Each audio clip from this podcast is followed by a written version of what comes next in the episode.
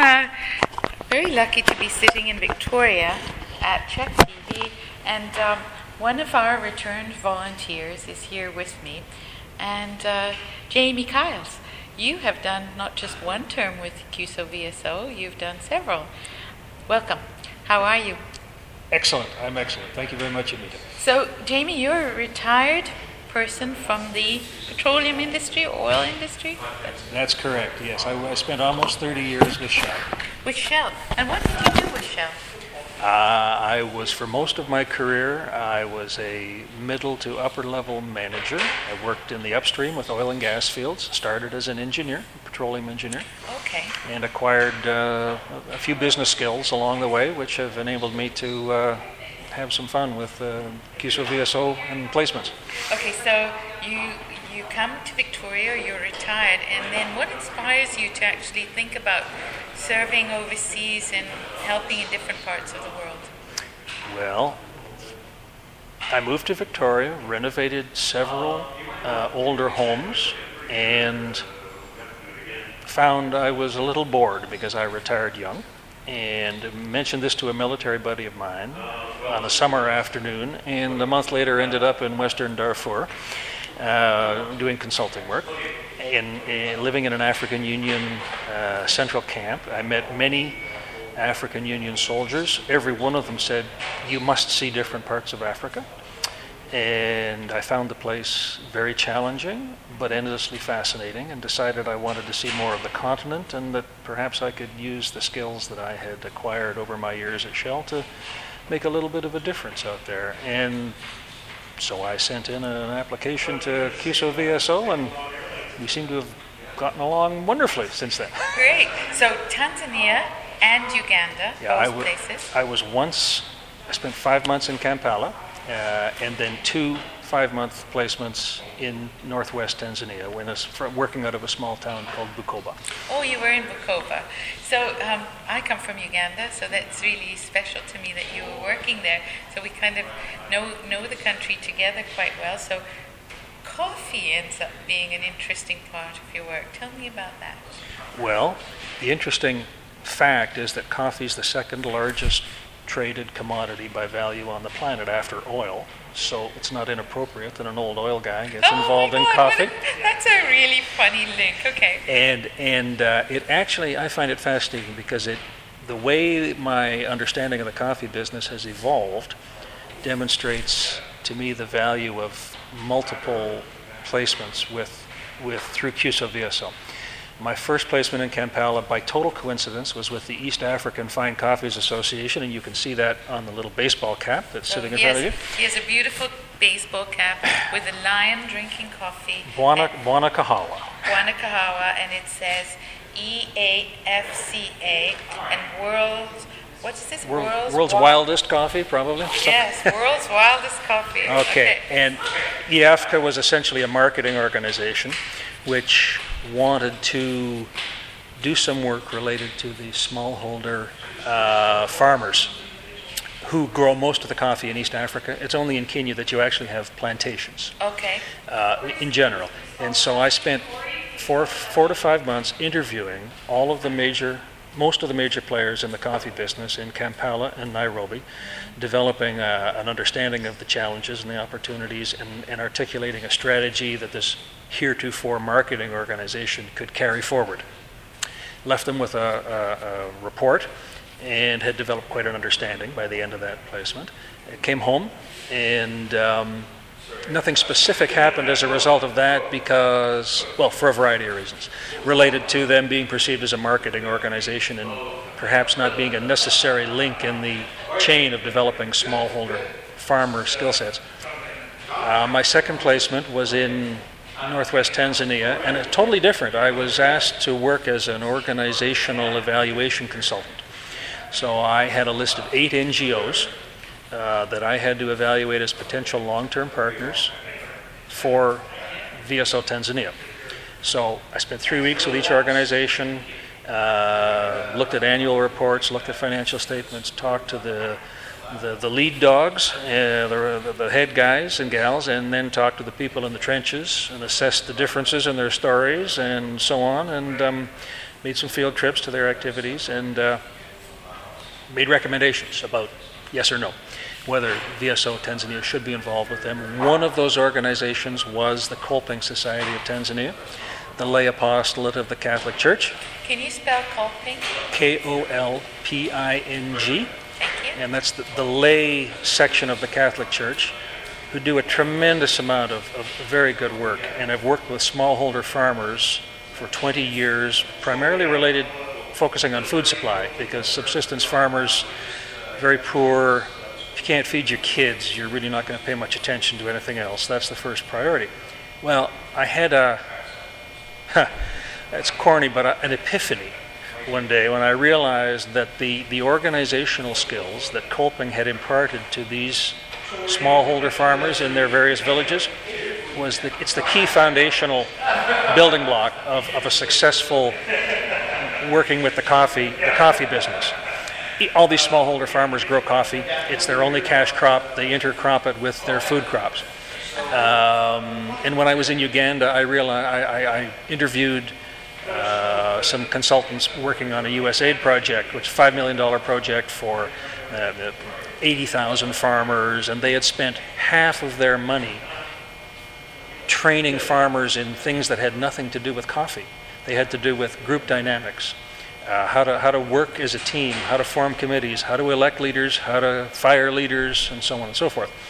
Kolping had done that with their farmers to a certain extent in, in a, quite a number of villages, and I realized that, that that critical enabling factor existed there.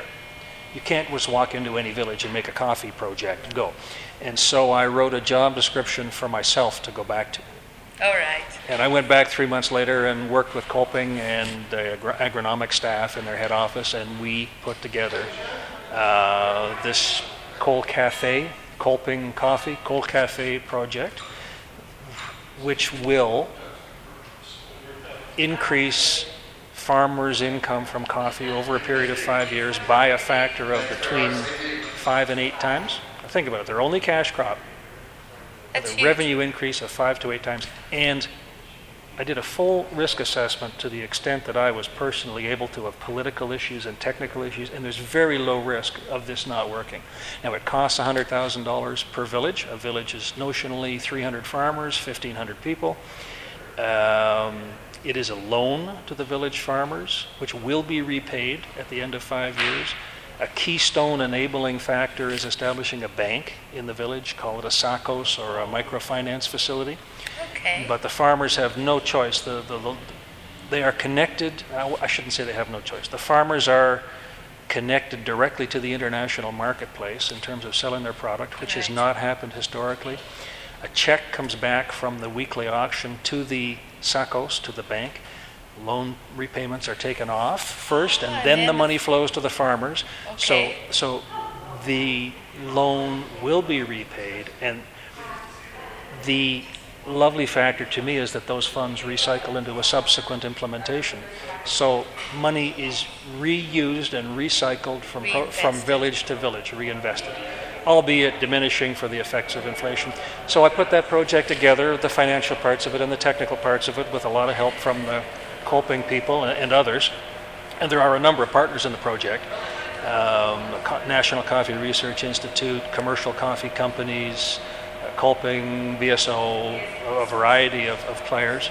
And we submitted the project to the United Nations uh, annual seed competition, which was about 1,200 entries in 2009 from around the world, development projects. And lo and behold, we we won one of the top 20 awards, so it's added a little soupçon of legitimacy to the project. Yes. And um, so there we are. Okay, so Jamie, you go and help uh, initiate or move forward something really quite special in, in a community.